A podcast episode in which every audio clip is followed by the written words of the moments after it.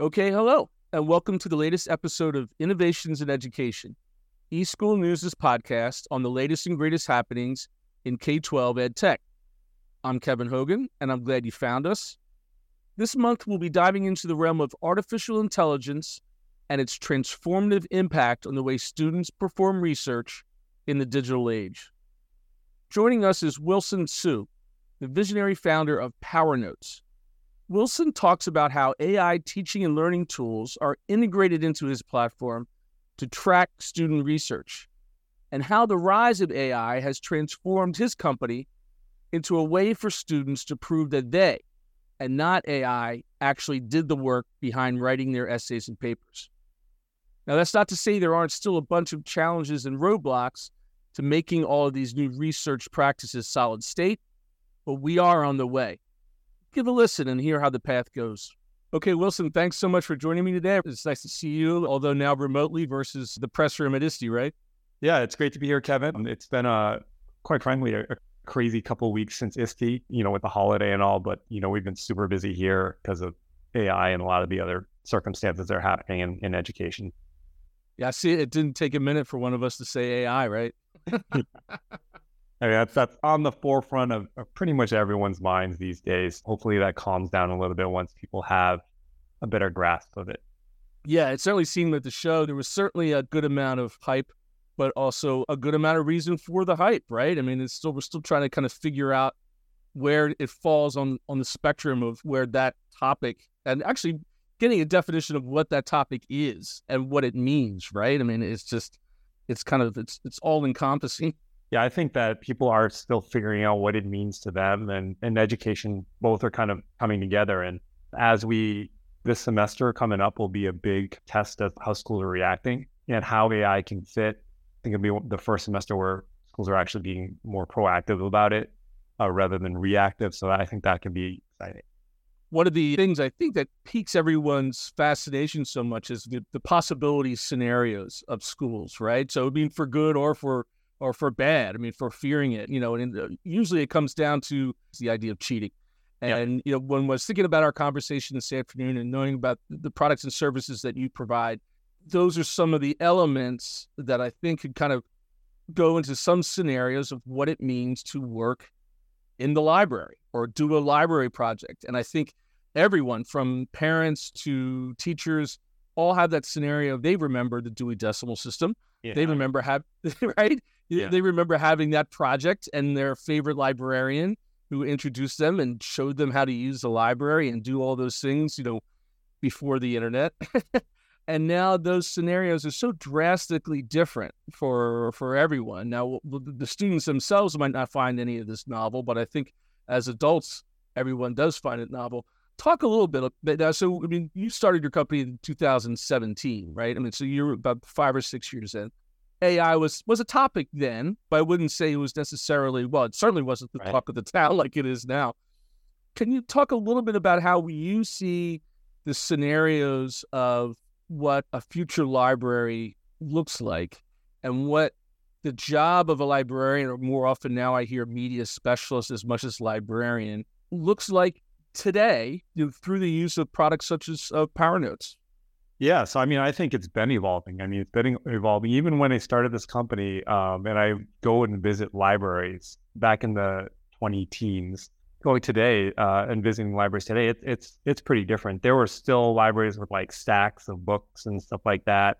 I, I don't see a ton of that anymore. You know, people find their material on computers. There is no more card catalog. Certainly, libraries are evolving uh, and they need to, and they're doing a good job of doing that. And I think the librarians are evolving as well. In my experience, we do talk to folks throughout the school or the university. In my mind, they are one of the most tech-savvy constituents at a school. I think they understand that that's a role for them to fill, and they've kind of embraced that role. And it's been always great to talk to librarians because they do understand the products and the needs and the tech needs of the students, even if the faculty is one step behind them. And so it's been great to kind of interact with them. We got a lot of great feedback. And I do see A I specifically being a big help for libraries. Specifically, the things that we're doing are things that involve A I to get students into the library. Not physically maybe, but into uh, the library's materials, uh, usually online. A I is going to be very good at doing things that students tend to struggle with, especially junior students that are starting out with on new subjects that they don't know a lot about. A I is very good at doing things like giving them some general information, but also giving them things like search terms and search phrases. I never really understood this until I started, started talking to faculty and librarians. They struggle with finding those things for uh, the topics that they're, they're that they're trying to look up. So how do you look something up when you don't know what to search for? So like a lot of the features that we're building are, hey, you can do A I in PowerNotes. You can have the A I to give you search terms, and then you can jump right from those search terms into your library. Some would say that students are now losing an element of, I don't know, uh, uh, diligence or arsonist to like come up with their own search terms, right? Because back in nineteen ninety-two, I had to come up with my own search terms. You know, like there's this, oh, it's almost like the argument uh, I remember of graphing calculators, right? Yeah. And it's like you put them, put them away, and now you're to do the real work and the hard work. So there's like this balancing act between, again, that was an artificial intelligence that enhanced the way that, that you learn, and here we are, here we are again. Are there some things that we should be willing to kind of toss away, and in order to then maybe focus on other things like, say, digital literacy and working on false information and, and other skills now in twenty twenty-three? Yeah, I think that's that's always going to be evolving. And so when you have students uh, with a limited amount of time and, and faculty with a limited amount of time, uh, you pick and choose what you're going to prioritize in terms of teaching. Like that's not my job as, you know, someone that works at an ed tech company. That's really the faculty and the librarian's job to decide what they think is going to be important. Understanding how technology is evolving kind of alongside what they're teaching. So they're going to have to react as well. Yes, there are certain things that if technology just makes the learning of that thing obsolete, I don't know that you need to teach it anymore. Mm-hmm. Maybe you can teach a lot more things outside of that, things that are more advanced, maybe a little more attuned to what your actual learning and teaching goals are. And that was just kind of a, a little foundational step in terms of getting to where you eventually wanted to be. And if that was taken over by, you know, some automation, maybe that's okay. That's happened throughout history. Certainly my, my kids right now are going through grammar school. One of them is learning to do cursive and yeah. not. Do we need to learn how to do cursive? Like, I don't know. Right. That's a question. And so that's another one of those evolving things where it's like, I really am going to kind of like leave it up to the educators to decide what they feel is, is most important to teach. They're the experts in the field. No one knows what the future is going to be like. Um, but we do know, at least I feel, and the educators that I've talked to feel, is that A I is going to be part of it. Given that, let's slowly get into a place where we can start evolving with the technology that's out there, because we want our students to be able to compete in in, in their workforce and in whatever they're doing after education. You know, they're they're in the best position possible to succeed. And if I don't need to learn how to do cursive, maybe that's okay. I don't know. And maybe they learn something else because of that. And that's great. I think it's a it's a dynamic thing. I don't know that there's a right or wrong answer, but it's an exciting time to, to watch it all happen, because I think A I is just going to make it all go fast. Yeah. And we can stop just having the conversation of whether or not A I should be in the classroom, right? I mean, it's kind of the same with the calculators, kind of the same with computers in the classroom. Like, that ship has sailed. Uh, yeah. So now it's just how to how to most uh, do it in a, in a way that is best for, for students. Yeah, no, I think that's the key question right now. Um, when I'm at these conferences, when I was at I S T E, when I'm at higher ed conferences, that is the big, big question is, how do we teach the material? How do we let students know how to use A I? Because quite frankly, there's been a lot of, uh, and we, we work a lot with law schools as well, and there's been a lot of articles out there in the popular press around how professionals have really kind of shot themselves in the foot by using A I incorrectly.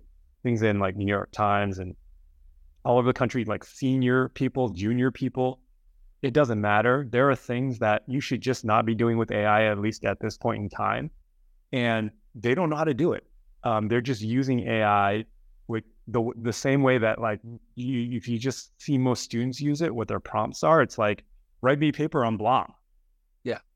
yeah. Perhaps not the best use of A I um, because you get you into a lot of trouble. But there are things that A I can really do a great job at. For instance, you know, I did a bunch of research. I went to my library, I found a bunch of material, I pulled it all together. A I, can you help me do something with this?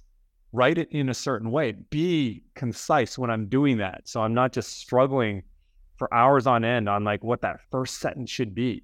Like, get me a start. These are all things that I've heard from the faculty members that I've talked about that are really things that A I can help with. Things are things like, I have a disability, English is not my first language. Those things are things that A I can really help you with and even the playing field. And so um, I think there's a lot of exciting and, and, and very beneficial applications to A I, but students need to know what they are and they need to know what the pitfalls are. And there's no better time to learn that than when you're in school, because that's when you can fail and not have it be on the New York Times. You know? Exactly. Right, right. That's good. Now, literally, I know one of the features you have with, with, with PowerNotes, and, and there's an emphasis, and you mentioned uh, law school, is the, um, the the citation features right. and functions, right? Yeah. And that seems to me to be one of these things that, you know, if you can run it through an engine where everything is fact-checked or everything is cited. You know, it brings me back to the arguments about Wikipedia, where everyone was like, well, don't use Wikipedia yeah. because you don't know where it's come from. It's like, use Wikipedia because of the citations at the bottom. Yeah. If those things work out, you find that it will be accurate. And I, I think the latest surveys I've seen, it's like Wikipedia turns out to be more accurate than that you find, like a crowdsourcing than, than an encyclopedia. T- talk about how that works with, with your stuff. No, that that's a great point. I mean, Wikipedia is a great example too. I mean, in the beginning of PowerNotes, when I would talk to faculty, they would always cite Wikipedia as something you should worry about. And when I was a lawyer, Wikipedia was just like a, a blank no, like do not go there. Right. Uh, this was in the, you know in the in the late two thousands. And and now when I talk to teachers and faculty, it's like yeah, and librarians use Wikipedia, but use it in these scenarios. It's not an academic work, so right. you, you're probably not going to want to cite it for uh, certain things. Right. Um, but getting some background knowledge, not a bad idea. It's fast. It'll help you with those search terms. Right? Right. Understand the scenario where it's useful, and then understand the scenario where you probably don't want to go there. That's the same thing with A I, right? So you're gonna you're gonna understand when to use it, when not to, and hopefully your librarians, your faculty, your educators are gonna be the ones to teach you that. And the way that PowerNotes works generally is it's really there to help you find those sources, use those sources, use that library content. Um, what we're gonna do is we're just gonna generate the citation really, really quickly and easily. Um, probably more easily than anything that's that's out there. All you have to do is just highlight something on a, any page with with PowerNotes, and then we're going to generate that citation. There's no other easier way to do it that we can find. So just keeping that function in place so that students don't get into plagiarism trouble or cheating trouble is a huge benefit to students, and for faculty, it's it's something that they recognize that we need to do in the education space because it's part of having academic integrity and providing the right, right attribution, giving the right people credit. But it's a it's a big time suck for students in terms of like having to go through each step of finding every single citation and making sure that the format's correct, depending on what style you're using. Like, that's not easy. And I'll tell you another thing that we, we always do surveys of students every year. Citation is always the most disliked thing in the entire process of anything education. It just gives them a bad taste in their mouth, and it just makes the whole assignment less enjoyable for them. And, um, one of the things that we found is that, like, hey, if you're using PowerNotes and the citations are like done much more easily, and yeah, you got to check them. Like, we actually have disclaimers in there recommended by librarians to check everything. Once once you do that, like, it just makes the whole process more enjoyable, and if it's more enjoyable, they're going to learn more because, I mean, yeah. learning should be enjoyable. And I get it. I mean, I did citations forever and I hated it. tell you, tell you, I hated it. So having a tool like this, I think, can, can go a long way in just making the whole educational experience better. I remember thinking going through, both in high school and college, the, going through the footnotes and putting the footnotes in, and I'm like, he or she's not going to look at these. Yeah, yeah. You just knew yeah, that they, they were. Yep. Right. so, so yes, you know, just just if nothing else, a smarter footnote makes makes uh, the world a better place. Yeah, I think so. And, and you you don't want to not put it in. That's that's just like a no go zone. Right. So, Uh, let's get it done. Do it efficiently. Keep yourself happy. Keep yourself wanting to do the work. Yeah. But that seems to be a function that we can watch also get more sophisticated and smarter as we go along. And so even, I'm just kind of going off on a tangent here, but, you know, when you would watch a, a presidential debate and yeah. a candidate would say something and they, they would try to have like a live action fact checker go along yeah. with it, I could see that would be, a, an A I could be something that could like just like flag a, a real-time conversation, not even necessarily like a historical document. I don't know if I would trust today's version of A I to do that, but I could easily see that happening in the future where you are having that kind of real-time component. And I think, again, going back to a, the librarian's purpose, you know, information literacy, being able to determine what's authoritative and what's not, those are all things that are going to be super important, especially today. Uh, yeah. In going forward and, and being able to have information being fact-checked when you're receiving it, because let's admit it, like, two days after that debate, like who, who cares, right? Right. Uh, and so having that information right there, and like, it's going to be tough. I mean, I, I've seen like the news channels and the New York Times all fact check real time. Yeah. And uh, it's tough. yeah, it's, cl- it's, it's, tough. It's clumsy. Yeah. Yeah. And and so, you know, maybe maybe the A I gives them a head start. They have a couple people checking that and, and they're good to go. And maybe that just makes it, you know, more robust, more reliable, and and just better for everyone. Yeah. And when it comes to the students and students using your products in, in, for instance, using the citation functions, but all sorts of aspects of it, is there a learning curve for them? Or do you find that now, and maybe especially because they've been remote uh, or hybrid the last several years, I mean, that this is just kind of part of the way that they learn anyway? Uh, we always try to just design things to be as intuitive as possible, but you never are able to design it to be intuitive for everyone. Uh, You know, that's always something that technology struggles with generally, and we're no exception to that. What I've already mentioned is that, you know, the way that we generate citations is super easy and intuitive. Literally, you don't have to do anything but like select something on a page. The things that they, they're going to have, you know, learn more about is how to then check it, because they're not just going to look at it and be like, yeah, that's A P A. Uh, yeah, yeah. They're going to have to pull out a reference source that says this is what A P A is and then like compare it. That's what they're going to need to do. And, and that still takes work. And that's that's something that I think faculty and educators and librarians want them to do. And I don't think that's something we're going to take out of the process, because that's important. But up over some time, they'll start to get into the flow. Like, yeah, I know what A P A looks like. I can be a lot more efficient about it now. That will save them time over course of their research or the course of their educational career.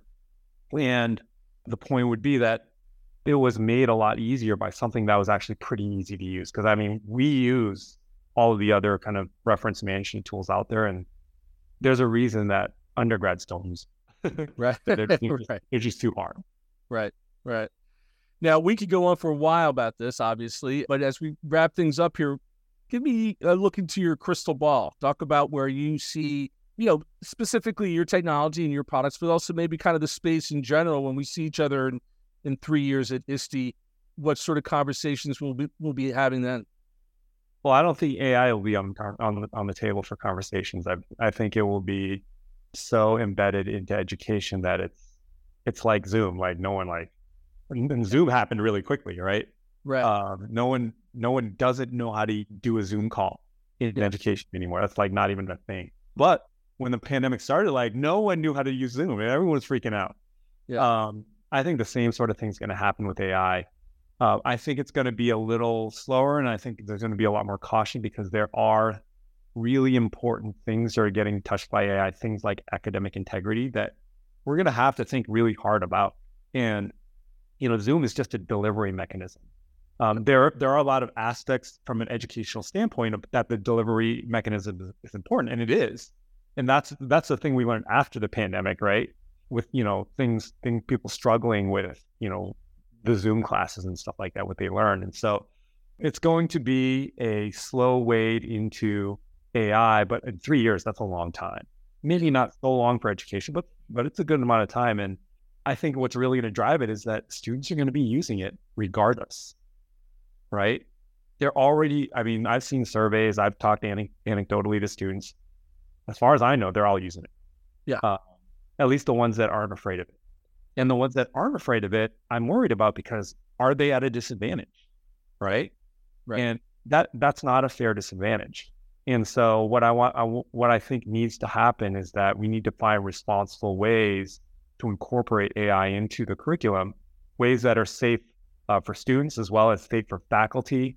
And that's what we're doing. That's what PowerNotes is doing. Like we we literally worked, I mean, primarily with the University of Arizona, but especially, but also with some of our other partner schools to create an environment where, yeah, you're doing the research in PowerNotes like you always have, but we're layering on that A I piece so that uh, the A I is now part of the PowerNotes process.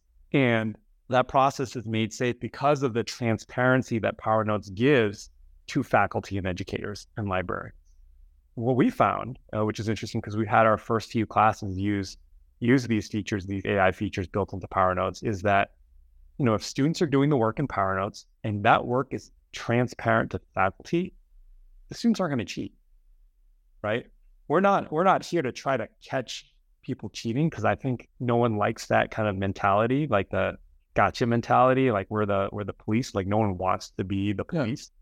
But all we're doing is creating an environment where there's really no incentive to cheat. Hopefully, like we're a place where faculty can introduce A I, use A I, and feel confident that what they're doing doesn't impact negatively like academic integrity generally, and gives them a lot of cool tools, not just to use A I in the classroom, but to integrate A I with student learning, like student learning before A I.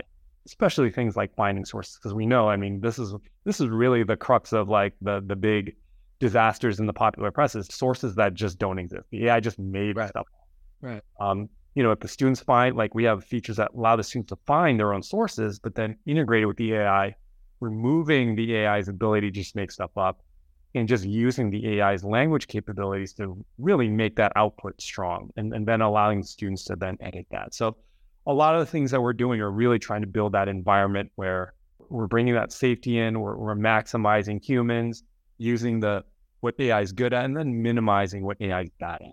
So that's kind of how we, we're we're going about it. Well, uh, you have your work cut out for you, that's for sure. Again, it's an exciting time, but you know, with the work that you and others are doing, I think it's going to ultimately be a big benefit for uh, the way we teach and learn. So, Wilson, once again, thanks so much for your time. I really appreciate it. And that's all there is for this month's episode of eSchool News' Innovations in Education. Be sure to subscribe for more episodes on your favorite podcast platform and go to e school news dot com for plenty of more content.